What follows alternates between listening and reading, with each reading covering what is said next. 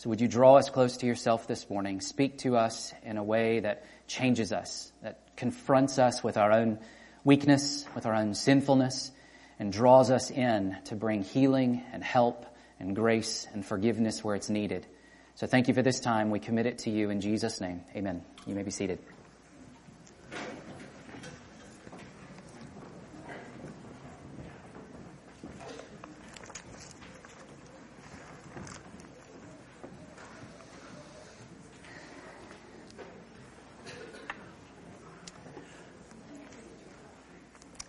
Why has God chosen to tell us about creation in Genesis 1? In a couple of weeks, we're going to consider what the rest of the Bible has to say about creation. Most of the other passages that talk about God's creating the world are poetic texts. Why did he provide an account uh, that certainly appears to be straightforward historical narrative in Genesis 1? Why did he give this text to the people of Israel as they wandered in the wilderness before entering the promised land. Why did the Spirit of God guide Moses to describe God's acts of creation in such a matter-of-fact, straightforward way?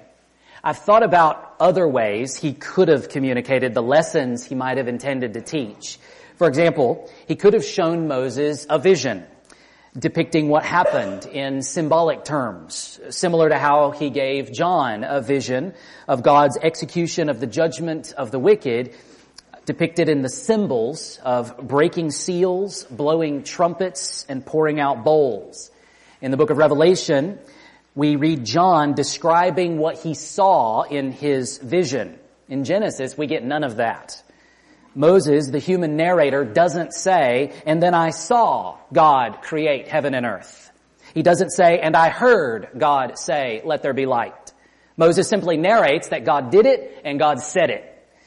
Moses doesn't claim to have been an eyewitness or to record eyewitness testimony. He simply seems to be recording descriptive summaries of events in a relatively straightforward chronological sequence. Or another way I imagine God could have communicated is through a first person direct narrative. Instead of, in the beginning, God created heaven and earth, he could have guided Moses to write, thus says the Lord, in the beginning I created heaven and earth. Or the Lord could have even written the account himself with his finger, as he did on the tablets of stone at Mount Sinai. There have been many attempts to read Genesis 1 as a record of God communicating in some fashion other than straightforward historical narrative. Some have suggested a form of accommodation, whereby God simply accommodated his explanation of his creative acts in order to communicate certain truths about himself, without intending to communicate what actually happened. Certainly, we do learn a lot, a lot about God in Genesis 1. But if he was interested in communicating only abstract truths about his power or his character, it seems like he's included a lot of unnecessary information. Information that could easily distract readers from looking directly at him. And certainly his creative acts are described in terms that the Israelites could readily understand. He does not seem to describe things in this chapter that could only be understood through scientific exploration using advanced technology thousands of years later. Of course, the most hotly debated question remains, if we read this as a straightforward historical narrative, how should the conclusions we draw from the text influence our pursuit of scientific exploration of created reality? Or is it possible that our modern scientific sophistication actually overcomplicates matters by its overconfidence in dismissing or ignoring the testimony of scripture as valid historical data. Moreover, if God's Spirit has accommodated the description to the Israelites' frame of reference, does that mean that we should expect Him to be describing the process of creation in terms that simply echo or mirror the surrounding culture's understandings of the world. As certain clear parallels with other ancient cultures' stories about the origin of the world are recognizable, must we assume that Genesis works the same way and communicates the same ideas with perhaps some slight tweaks to correct polytheistic or idolatrous ideas? Or should we consider the accommodation to go further to reflect the genre of the account itself, so that Genesis 1 should be recognized as an example of mytho-history or worldview story. Things like Homer's Iliad or Homer's Odyssey. In such literature, the point is not to actually narrate events that happened long ago, but to either explain ideological reasons why things are the way they are today, or to shape readers' view of the world, including the theological and ethical perspective the author intends for them to embody. However, the proposed similarities between Genesis and other ancient culture stories about the origin of the world are often overemphasized without a proper recognition of their stark differences in both literary style and content. Ironically, it could be said that modern scientific theories that dismiss or ignore the Bible's teaching have greater similarities of content with ancient culture stories about the origin of the world than the account of Genesis does. And the literary style of other ancient culture stories about the origin of the world is vastly different than what we have in Genesis, usually laid out in clear, poetic, or even lyrical form. The book of Genesis contains a few poetic sections, even a couple of poetic paragraphs in chapters 1 and 2, but the whole is clearly written in straightforward historical narrative form. This suggests that the content of chapter 1 is intending to portray historical details of historical facts in the form of historical narrative. This takes us back to our initial question. Why? Why did God begin the Bible with this historical account of creation? As we've suggested over the past few weeks, God's Spirit guided Moses to write down the whole book of Genesis as part of the Pentateuch for the people of Israel in the wilderness to teach them about who their God is, who they are as a people, and what they can expect in the future. But why start at the very beginning? Why not just start with the Lord's appearance to the pagan named Abram? As has often been observed, the account of creation and fall in chapters 1 to 3 provide foundational instruction about the way human history and culture has taken shape. The creation account, in particular, of chapter 1 verse 1 through chapter 2 verse 3, gives initial shape to the purpose and goal of humanity in God's created world. As I read it, the account points to that purpose and goal by telling us readers how God created all that exists, placing humanity in its proper created context. However, above and beyond all of that, as the main character is God himself, the account is given surely to motivate and shape our worship. Moses draws out a warning against false worship in Deuteronomy 4, 15 to 19, and specifies things God created on days 4 to 6 of creation.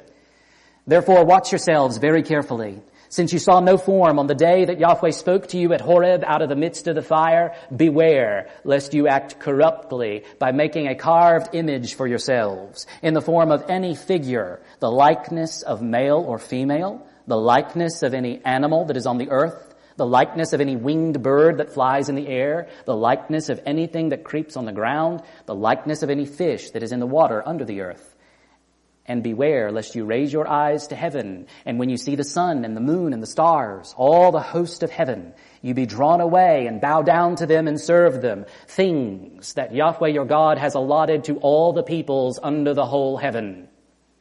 As we saw a couple of weeks ago, over the first three days of creation, God made several separations as He prepared a place for His people.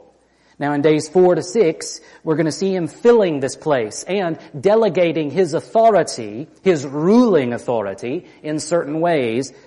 Genesis 1 obviously indicates that he is the only one worthy of worship. Everything is accountable to him.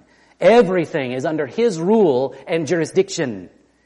He defines what is good and he delegates authority and defines realms of responsibility as he sees fit.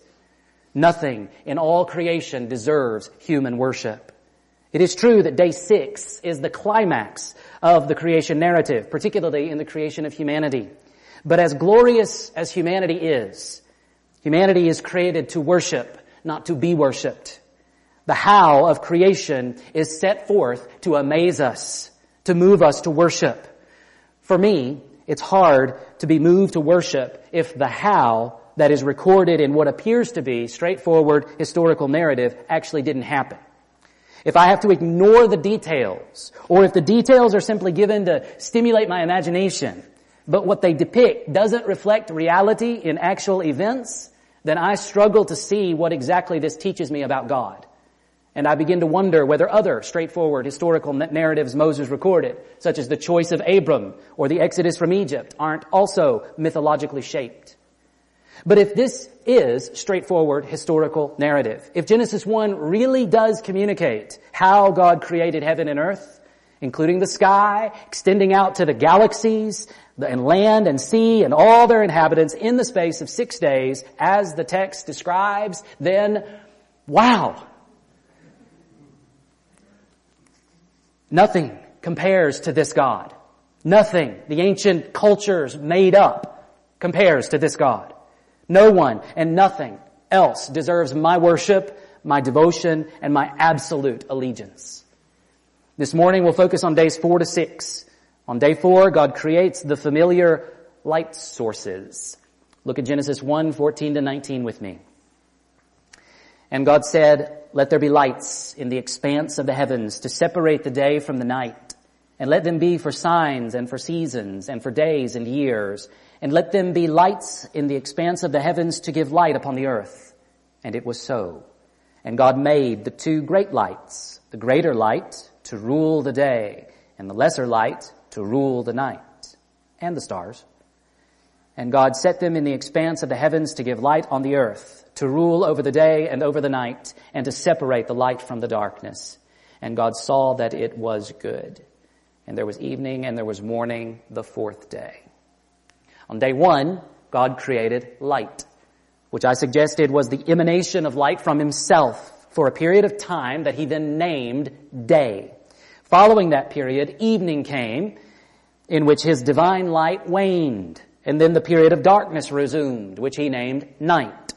Finally, the darkness gave way to God's shining of his light again to transition to the second day.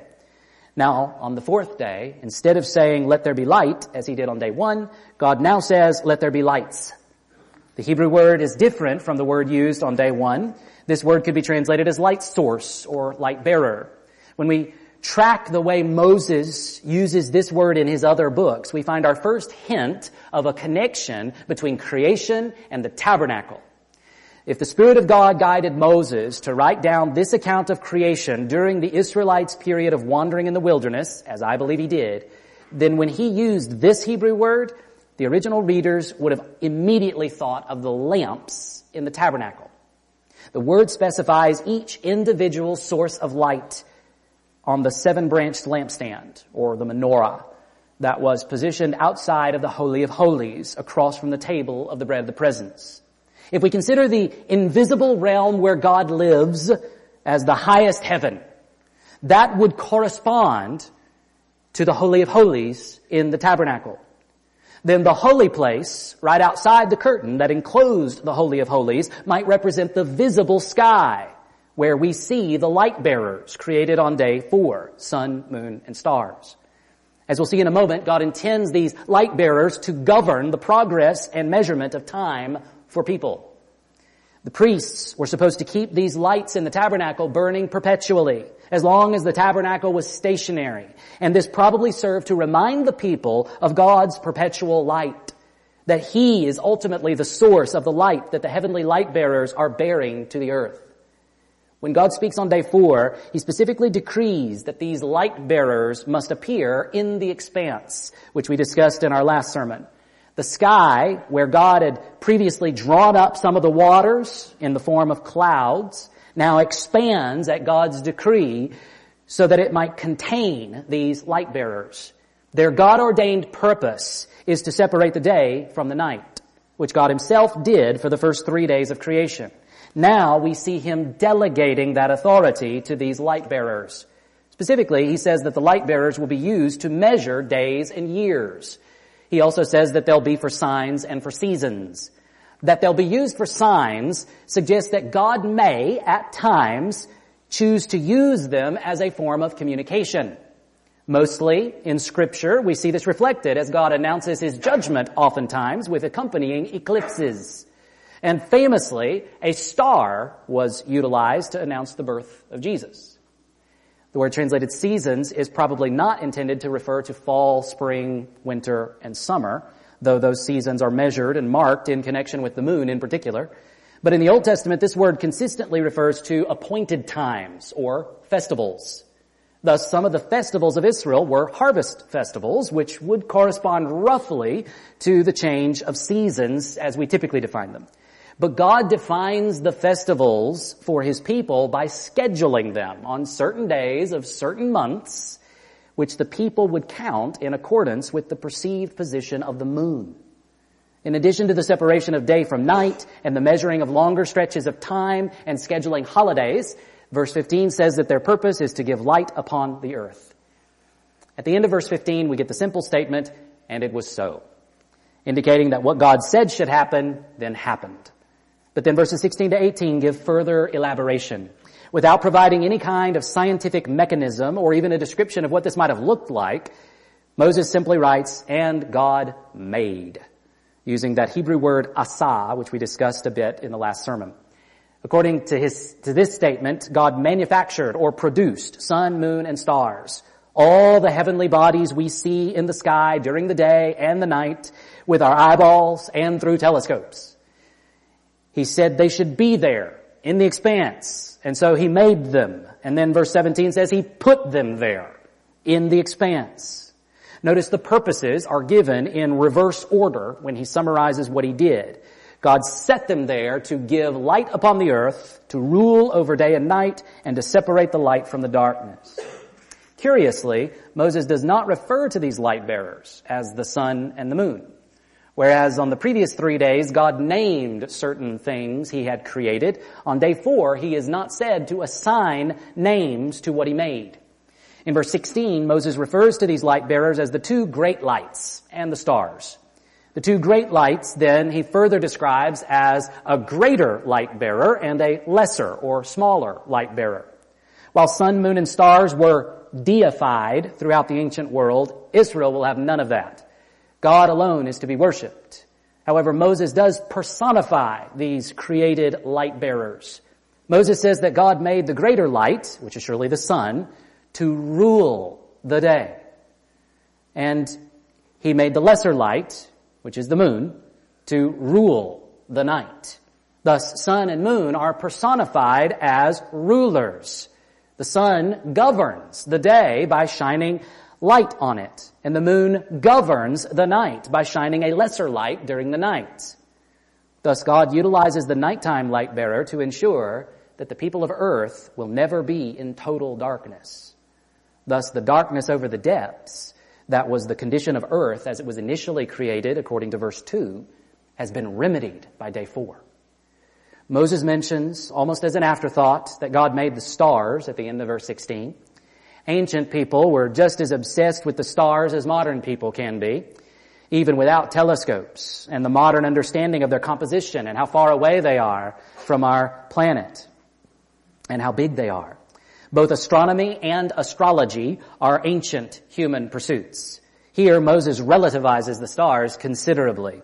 The stars are not angelic personal beings. They are not to be worshipped. And even in spite of the stars being perhaps included as being given by God for signs, humans are not to be looking for patterns in their movements that determine events in history or in our personal lives. In other words, one of the implications of Moses' reminder that God made the stars without defining a clear purpose for them in relation to human life is that horoscopes are garbage and God's people have no business consulting them. Likewise, all forms of astrology considered as attempts to predict future events based on various interstellar movements or changes are off limits for God's people.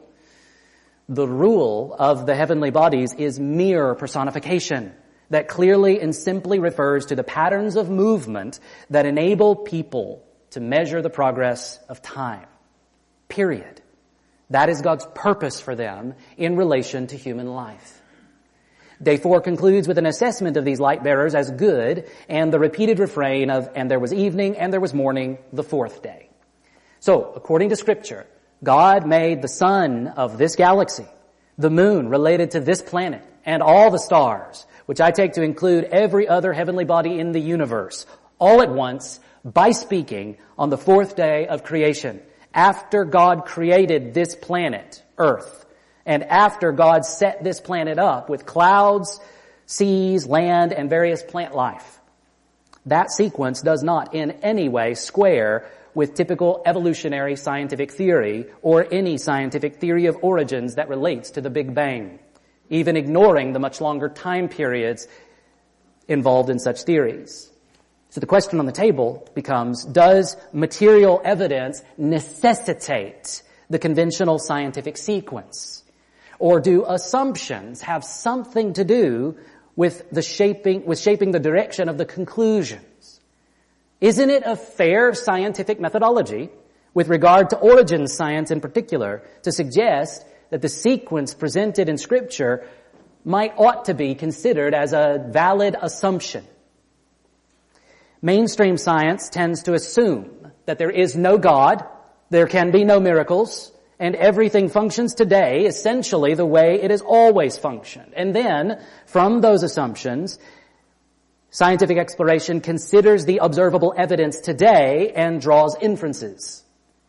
Origin science is a branch of historical science. And if Genesis 1 provides information about what historically happened, then scientists are foolish to leave that information out of consideration. But I digress. Back to the text. Let's move into day five. When God filled the waters of the seas with swimmers and the skies with flyers. Look at verses 20 to 23. And God said, let the waters swarm with swarms of living creatures and let birds fly above the earth across the expanse of the heavens. So God created the great sea creatures and every living creature that moves, with which the waters swarm, according to their kinds, and every winged bird according to its kind. And God saw that it was good. And God blessed them, saying, Be fruitful and multiply and fill the waters in the seas, and let birds multiply on the earth. And there was evening and there was morning the fifth day. For the first time, we read the phrase living creature in verse 20. On day five, God begins to create life. Now yes, on day three, God decreed that the earth should produce vegetation, plant life. But as far as the ancient people were concerned, plants and trees do not have the same kind of life that animals and insects do. On day two, God created the sky to separate the waters, so that some water was above the sky, what we suggested was describing the clouds. And the rest of the waters were left on the planet's surface. Then on day three, land appeared in the midst of the waters, and God named the waters seas. Now on day four, God fills the seas with living creatures. God refers again to the waters instead of using the name seas here.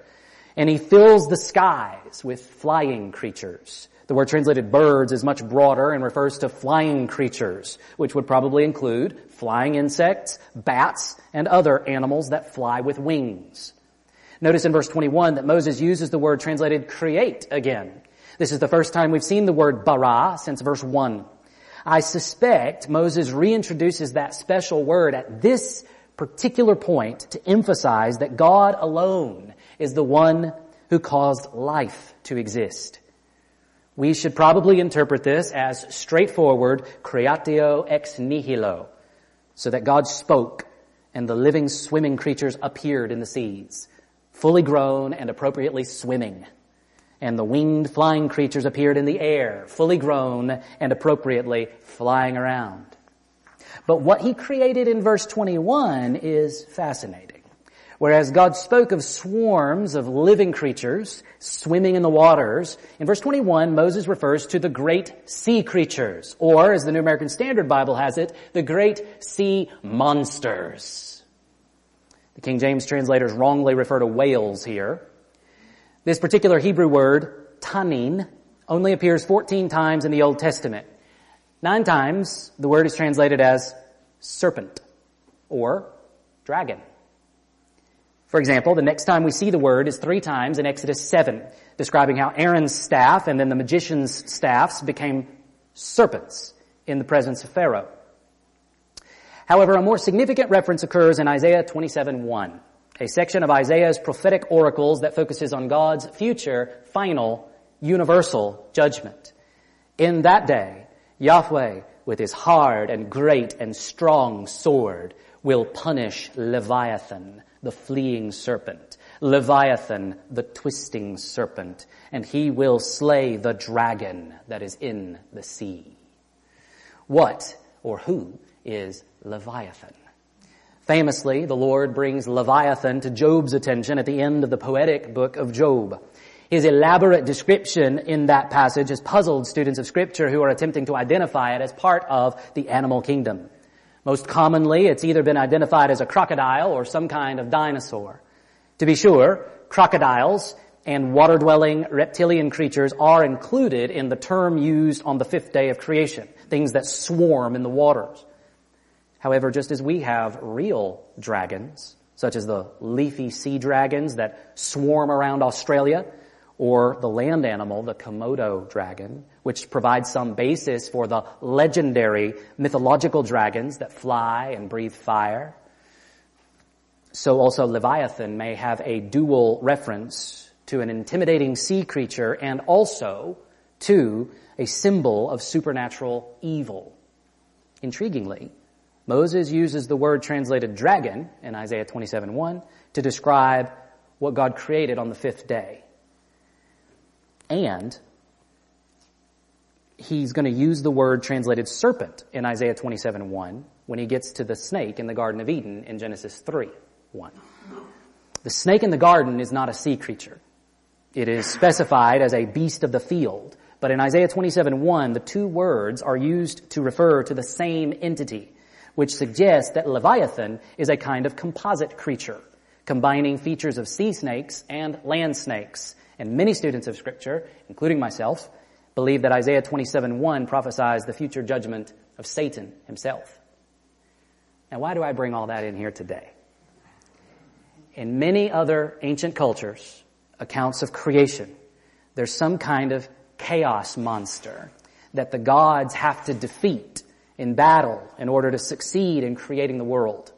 In some of those stories, the word Moses uses to describe the great sea creatures or the great sea monster seems to show up in those other languages, identifying these nasty, powerful villains.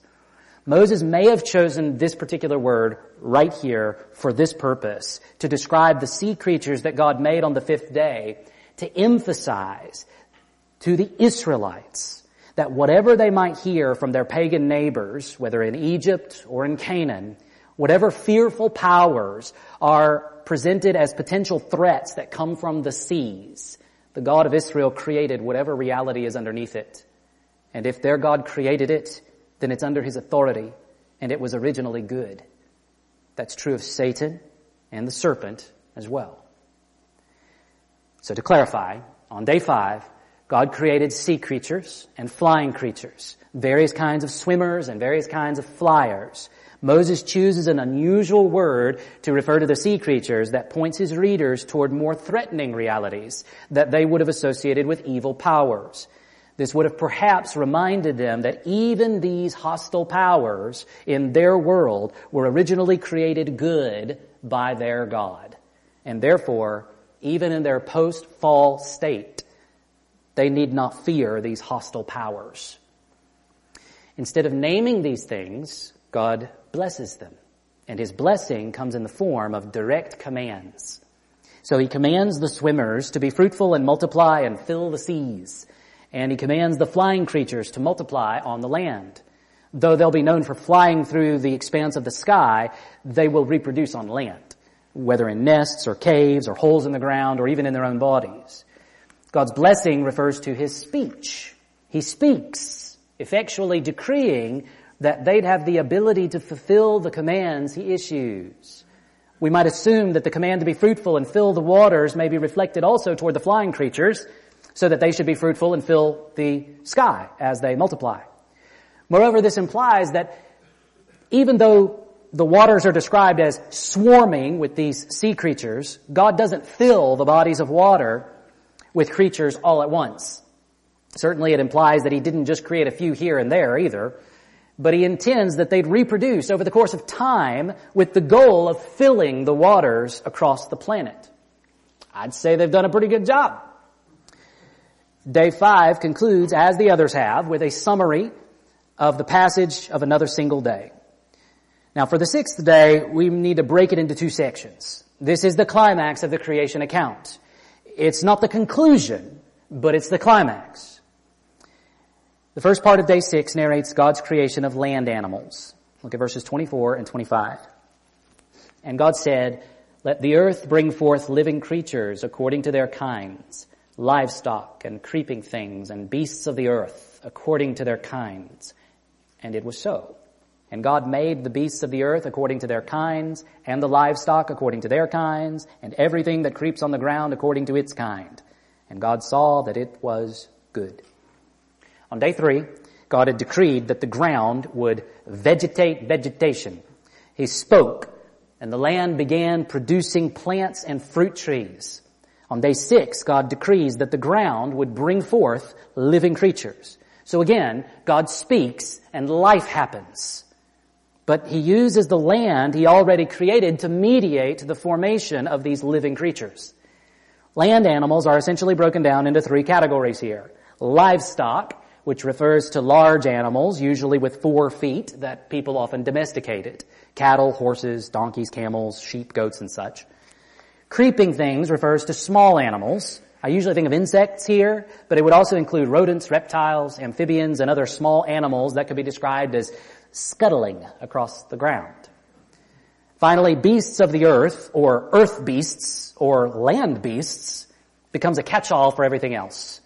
Generally, this would signify wild animals, such as two-legged animals like kangaroos and gorillas, as well as animals like cats, dogs, giraffes, elephants, bears, deer, as well as larger animals now extinct. God decrees that the ground should bring forth all the varieties of land animals. This is a figure of speech, a metaphorical personification. The land itself is being pictured as though it were a person. And these animals were just off in another room and needed to be escorted out into the light. But verse 25 makes it clear that God made these animals and He made the various kinds distinct. Note the emphasis on according to its kind. This phrase appears ten times in Genesis 1. And it's an important point for Moses that we recognize that God has defined distinctions within creation. This pushes against all forms of evolutionary theory. For the scientifically inclined, I encourage reading Dr. Todd Wood on the topic of baraminology, an English word created from two Hebrew words, bara, created, and min, kind, thus the study of created kinds. Verse 25 closes with God's assessment of land animals as good. And then we move into the true climax of the creation account, the creation of humanity, in verses 26 to 31. It's interesting to observe that God doesn't reserve a day all to itself for the creation of humanity. If the days of creation were merely some kind of literary framework, rather than an actual sequence of real days, I'd expect the author to set apart a day for the creation of humanity to further emphasize humanity's supremacy over the rest of creation and perhaps humanity's distinction from the rest of living creatures. Instead, humanity's origin shares the same time frame with mere land animals. Humanity was created the same day as ants and antelopes, spiders and snakes, mammoths and monkeys. Then God said, let us make man in our image, after our likeness and let them have dominion over the fish of the sea and over the birds of the heavens and over the livestock and over all the earth and over every creeping thing that creeps on the earth. So God created man in his own image. In the image of God, he created him. Male and female, he created them. And God blessed them. And God said to them, Be fruitful and multiply and fill the earth and subdue it and have dominion over the fish of the sea and over the birds of the heavens and over every living thing that moves on the earth. And God said, Behold, I have given you every plant yielding seed that is on the face of all the earth, and every tree with seed in its fruit. You shall have them for food. And to every beast of the earth, and to every bird of the heavens, and to everything that creeps on the earth, everything that has the breath of life, I have given every green plant for food. And it was so.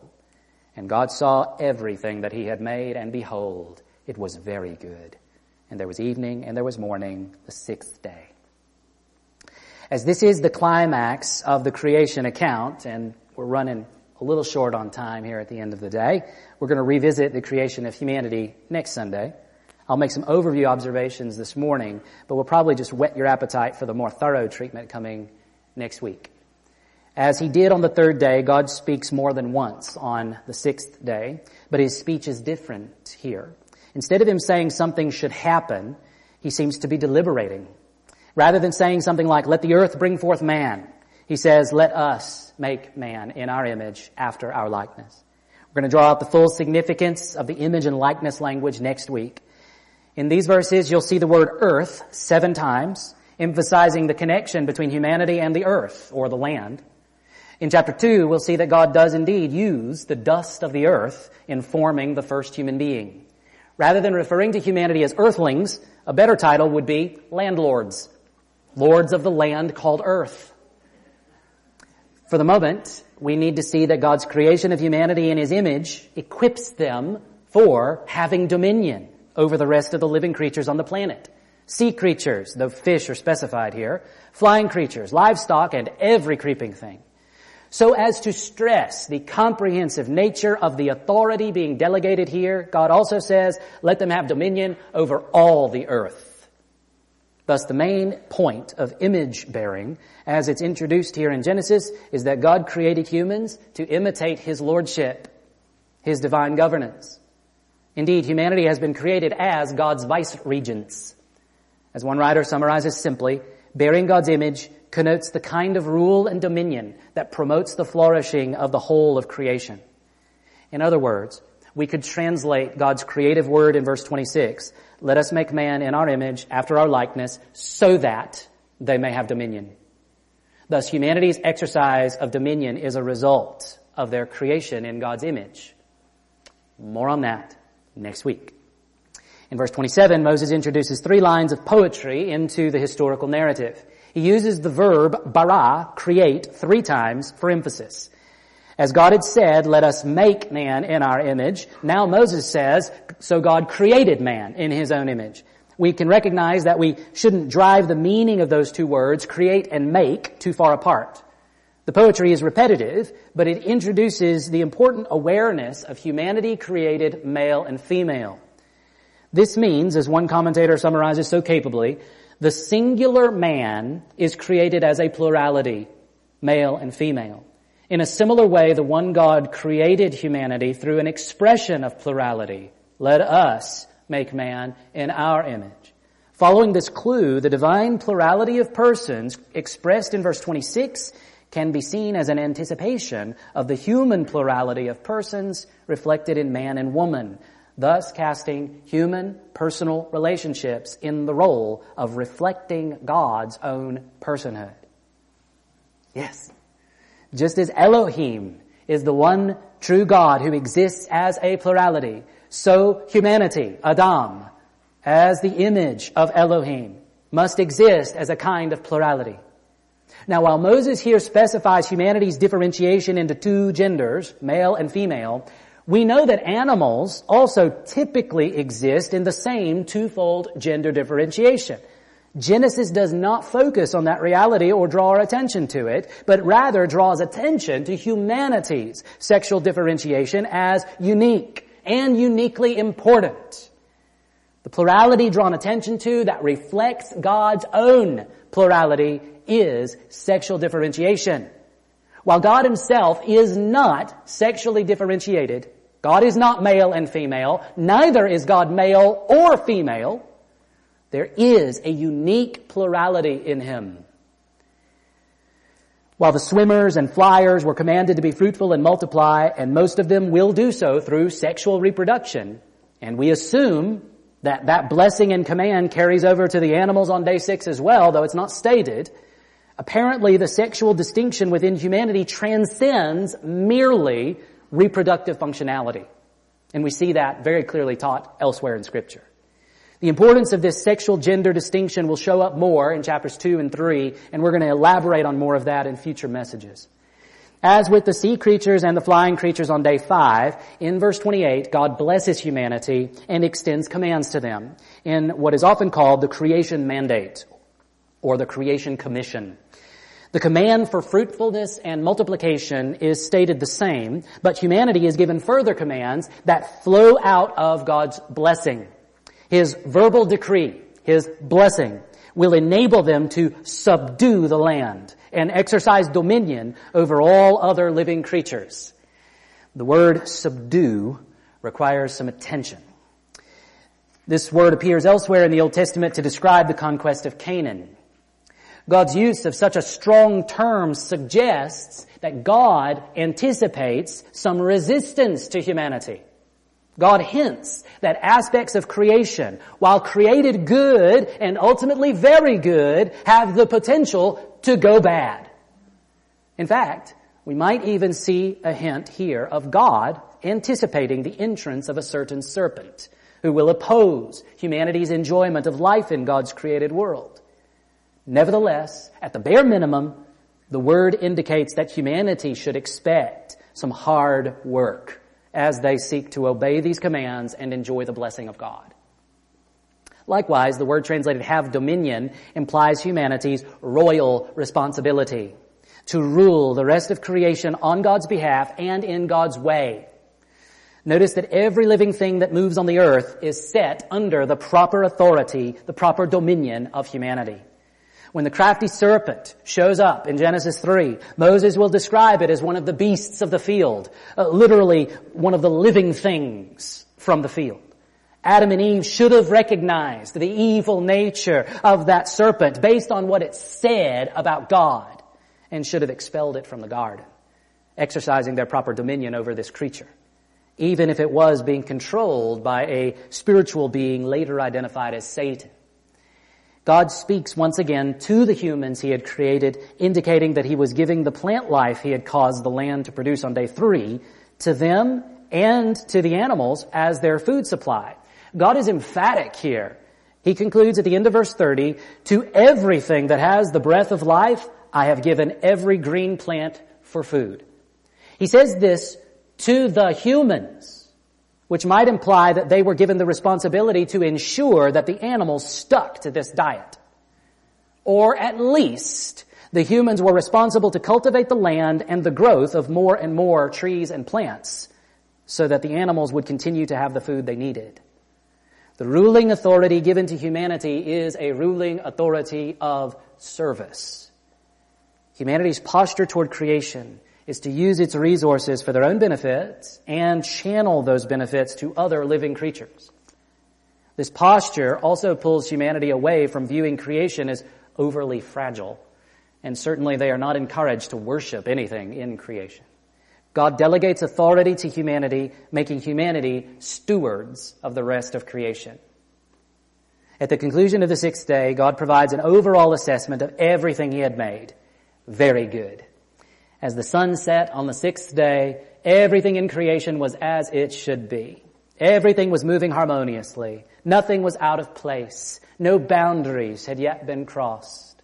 In three weeks, we'll return to the narrative and pick up the conclusion of creation week, the important seventh day. Truly, the narrative of creation is not finished until we take in the account of the seventh day. Then in the rest of chapter two, we'll have Moses revisiting day six, zooming in on the creation of humanity and setting the stage for the continuing narrative of history. Next week, we'll return to this passage and consider the larger biblical significance of humanity being created in the image of God. Then the following week, we will consider what the Bible teaches about creation outside of Genesis. Try to imagine over the next couple of weeks that you didn't have Genesis 1 and 2, that you never read it before, you didn't have access to it. What would you learn about creation from the rest of the Bible? We will find out in a few weeks. As we conclude our message this morning, however, we need to see the significance of the creation mandate. Ultimately, as we see the humanity created in the image of God, we recognize that something happens in Genesis 3 that changes the way humanity functions as God's image. Why was humanity commanded to be fruitful and multiply and fill the earth? Animals were commanded to do this as well, but humanity's command is distinct in that humanity will seek to obey these commands as God's image. The anticipation is that Adam and Eve would reflect God's glory and character in certain ways. Then they'd have the they'd have children that would continue to reflect God's glory in certain ways. Thus, ultimately, bearing fruit and multiplying has to do with filling this planet not merely with more people, but filling this planet with the glory of God. As the prophet Habakkuk prophesied in Habakkuk 2.14, for the earth will be filled with the knowledge of the glory of Yahweh as the waters cover the sea. But if humanity rebels against God, when humanity rebels against God, what becomes of this commission? What becomes of this great future? If the mirrors be cracked, what sort of reflection can be carried forth? This commission will in due course in the book of Genesis be handed over to Israel. Can a nation reflect God to the world? Can a nation of human beings exercise godlike rule over the world? Can a nation ensure that the earth will be filled with the knowledge of the glory of Yahweh as the waters cover the sea? No. No, they cannot. What do we need? We need another Adam. We need a man from heaven. We need the light of the world, the man who has life in himself. Jesus Christ is the image of the invisible God, as Paul says in Colossians 1.15. Sinful human beings must be remade, must be created anew. When we trust in Jesus Christ, Paul says in Colossians 3.10 that we have put on the new man who is being renewed to a full knowledge according to the image of the one who created him. So, as individuals, that is what we all need. But Colossians also tells us how the new humanity bears fruit and multiplies now. In Colossians 1-6, Paul says that the gospel has come to you just as in all the world, also it is constantly bearing fruit and multiplying, just as it has been doing in you also since the day you heard and understood the grace of God in truth. It is the gospel message that carries forward the creation mandate. Said differently, the creation commission is fulfilled as we pursue obedience to the great commission. The gospel bears fruit and multiplies as God uses the preaching of His word to grant new life to dead sinners, to expand the new creation. And the gospel bears fruit and multiplies in you, believers, as God uses the preaching of His word to renew us conforming us more and more into the image of the last Adam, fitting us all for the new earth that is to come. As God shines the light of the gospel into the dark hearts of sinners, He breathes new life into new hearts, grants sight to blind eyes so that we might see Jesus as the true image of God. And by that sight, we are transformed into the same image from one degree of glory to another. Jesus, the last Adam, has created one new man, the church, who will one day, in resurrected glory, populate the new earth. Until he returns, the church's role, our role together in subduing and ruling, the so-called dominion mandate, is in seeking to overcome the influence of evil and brokenness in this world through the proclamation of the gospel.